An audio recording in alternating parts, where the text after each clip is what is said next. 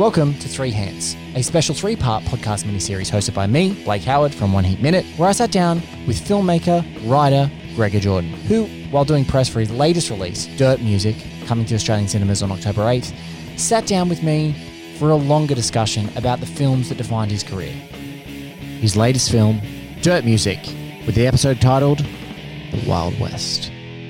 Dirt Music is a movie with longing, small town entanglements, even a poster that stirred up a potential epiphany. Is Australia's most lauded modern author Tim Winton, whose novel the film is based on, just a mellifluous, meditative, prestige Nicholas Sparks? Well, with Gregor Jordan at the helm, one hopes that that's not the case. Here's the trailer for Dirt Music. There was this moment when the tides changed that the whole ocean came alive. This big, heaving, living thing that makes you feel so small you might not even exist. Come down off the road and leave your body low. Jim, Somebody we should probably talk. Oh, everything's fine. You are the reason I've been waiting so long. How was it? Oh, pots might as well have been pillaged. I could have helped. Well, you've got your life, I've got mine. But I'm near the end and I just ain't got the time. Hello again. And I can't find my So you're running from them. I'm helping you run away.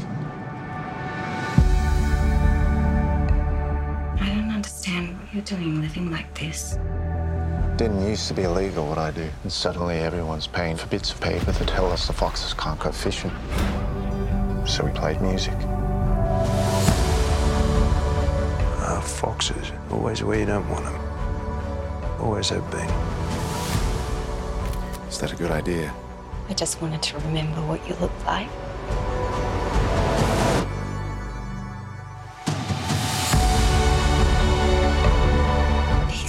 Should have realized what it meant to touch me.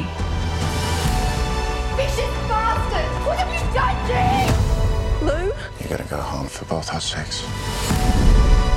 I already felt like a ghost. Figured why not become one?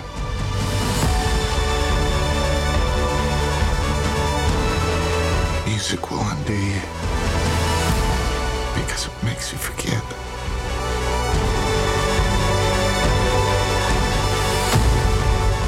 Takes you somewhere else. But I knew what it meant to touch you.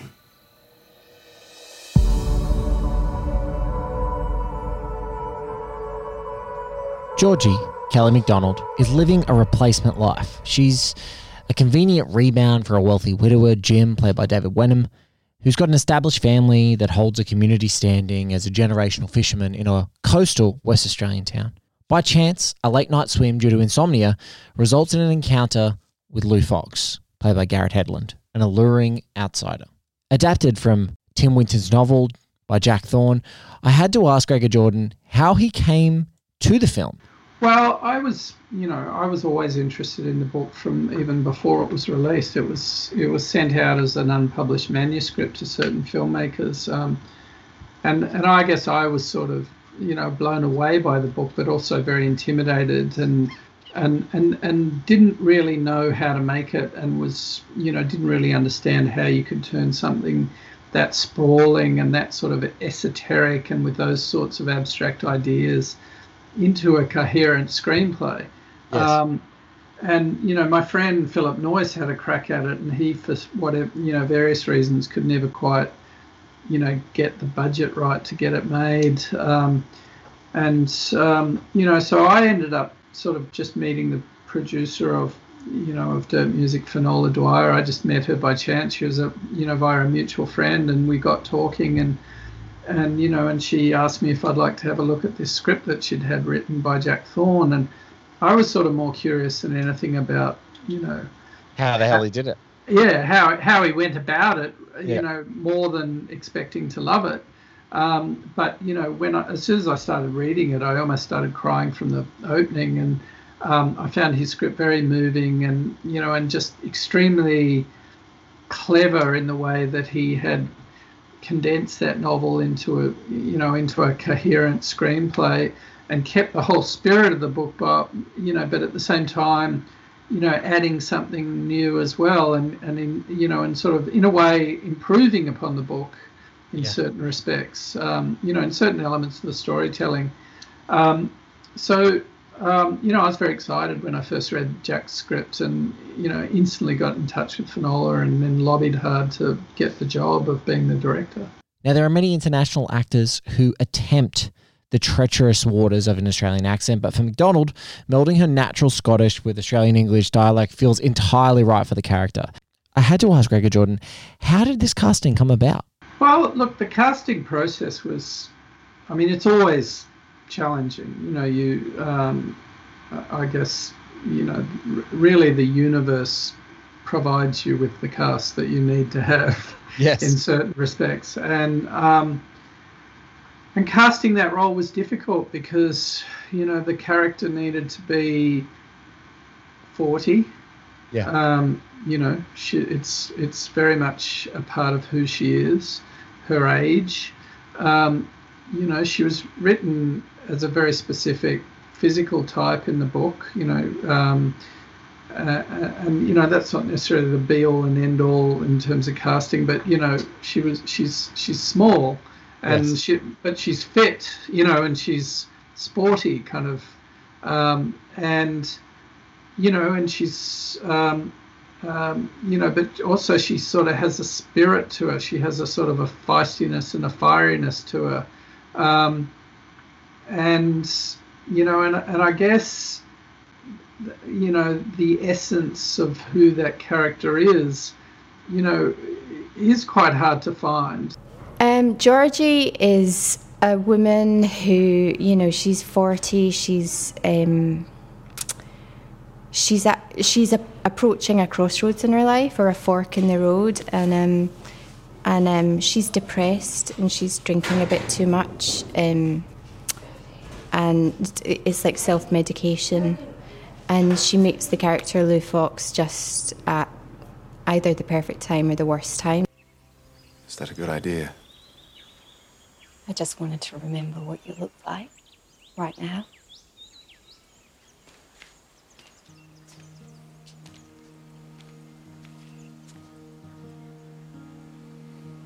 You gotta go home, you know.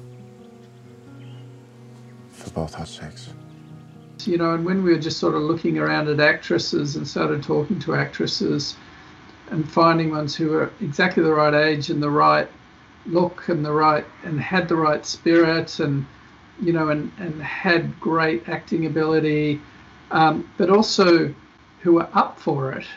Yes. Um, you know, Kelly really stood out as you know as as a really great choice for the role because um, I got to say, you know, there's not a lot of not a lot of actresses who, um, you know, will pick up and go to the remote places where this film was shot and, you know, do it happily.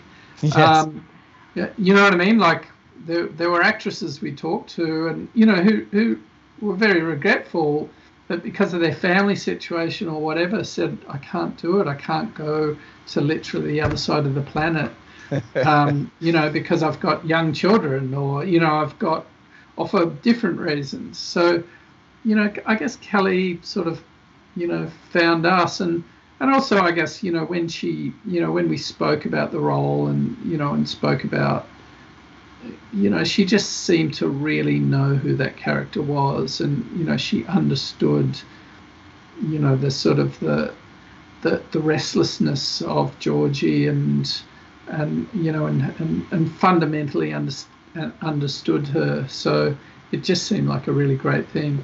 And then also interestingly, the accent, you know, because that was, you know, something that we always had in our minds because you know doing an Australian accent is not easy. No. Um, and um, you know, I spoke to Kelly about that and said, you know, how do you feel about being able to do an Australian accent? Because her her natural accent is very Glaswegian. You know, very Glaswegian. Very thick Scottish accent. And she just said, "Well, look," she goes, "I'll just I'll just approach it how I do with any role." She goes, uh, "I actually very rarely get to speak with my own accent." Um, she said, "You know, it's just about doing the work and and spending the time learning the accent and and then mastering it." She said, "She said when I did No Country for Old Men, I." I didn't just do a Texan accent. I actually had to do a West Texan accent, which is different. Carla Jean, thank you for coming. Don't know why I did. I told you. I don't know where he is. You hadn't heard from him? No, I ain't. Nothing? Not word one. Would you tell me if you had? Well, I don't know. He don't need any trouble from you. It ain't me he's in trouble with. Who's he in trouble with then? Some pretty bad people. Um, and she said, she was explaining to me when she did Boardwalk Empire, she was doing an Irish accent. And I said, and I said, um, oh, well, that must have been easier for someone from Scotland. She goes, no, in a weird way, it's actually harder because she said, you know, there's so subtle differences between the sounds, but they are, uh, you know, she said, you know, it's actually harder to do something that's similar. Not to give too much away, but the scene of the movie is when Georgie experiences some tragedy in her life. And the entire scene plays out just like the great Death Cab for Cutie song, Styrofoam Plates. She's standing at the funeral of one of her loved ones, which I won't go into detail with in order not to spoil it, but she's kind of disconnected with the world. And as she's staring around at all these cordial conversations, she just rejects the notion completely and causes a scene. And I wanted to talk to Gregor about what that meant in the context of this entire film. Well, she's such an interesting character because she's this person who's, in a way, you know, sort of much happier underwater, or you know what I mean, with her Yes. feet in the sand, kind of thing. Yes. She's sort of a, she's she's she's much more connected with with nature or the earth um, than you know than she is, you know, with sort of petty societal politics. You know, she just cut. You know, and and I guess that moment really sums it up with it. She just she just cannot deal with any form of human bullshit right now. Yes. And and says, "I'm sorry, I'm just not going to play this game." The character of Lou is played by Garrett Hedlund, and he's really in a state of melancholia. He's a surviving member of a family who's basically been killed in a car accident, and in a series of flashbacks, you see a glimpse of what his life was like. Jordan has always struck me as a profoundly spiritual filmmaker. He's a filmmaker that's plugged into Australia's colonial past and the history of our First Nations, squashed into the subterranean, and he kind of processes that guilt by unlocking these ghostly realms in his movies.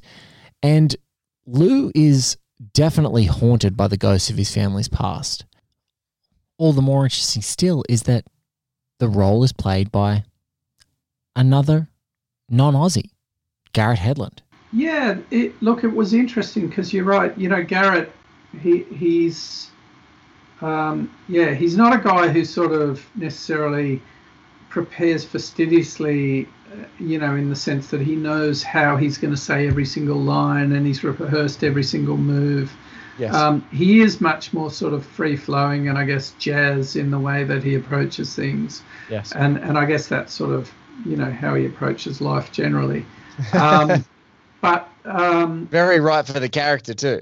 Very yeah, well, well, well, that's right. And you know, and I guess that was another. It was another moment. The first time I spoke to Garrett, um, you know, he, who, I mean, he'd spent time in Australia, so had an understanding of the Australian culture. But you know, he's from, um, you know, a really remote part of Minnesota. Like he lived literally 50 miles from the nearest town, and you know, grew up hunting and fishing and, you know, and is very sort of handy kind of a guy. You know, he re- he renovated his own house himself. You know, did all the carpentry himself.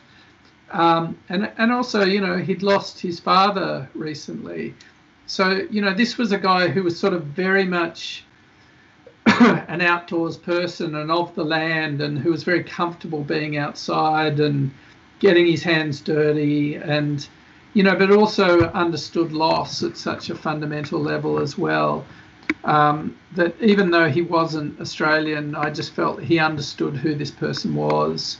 And, you know, and Garrett as well has a lot of natural darkness and a lot of sadness inside him just as a person that he has to deal with.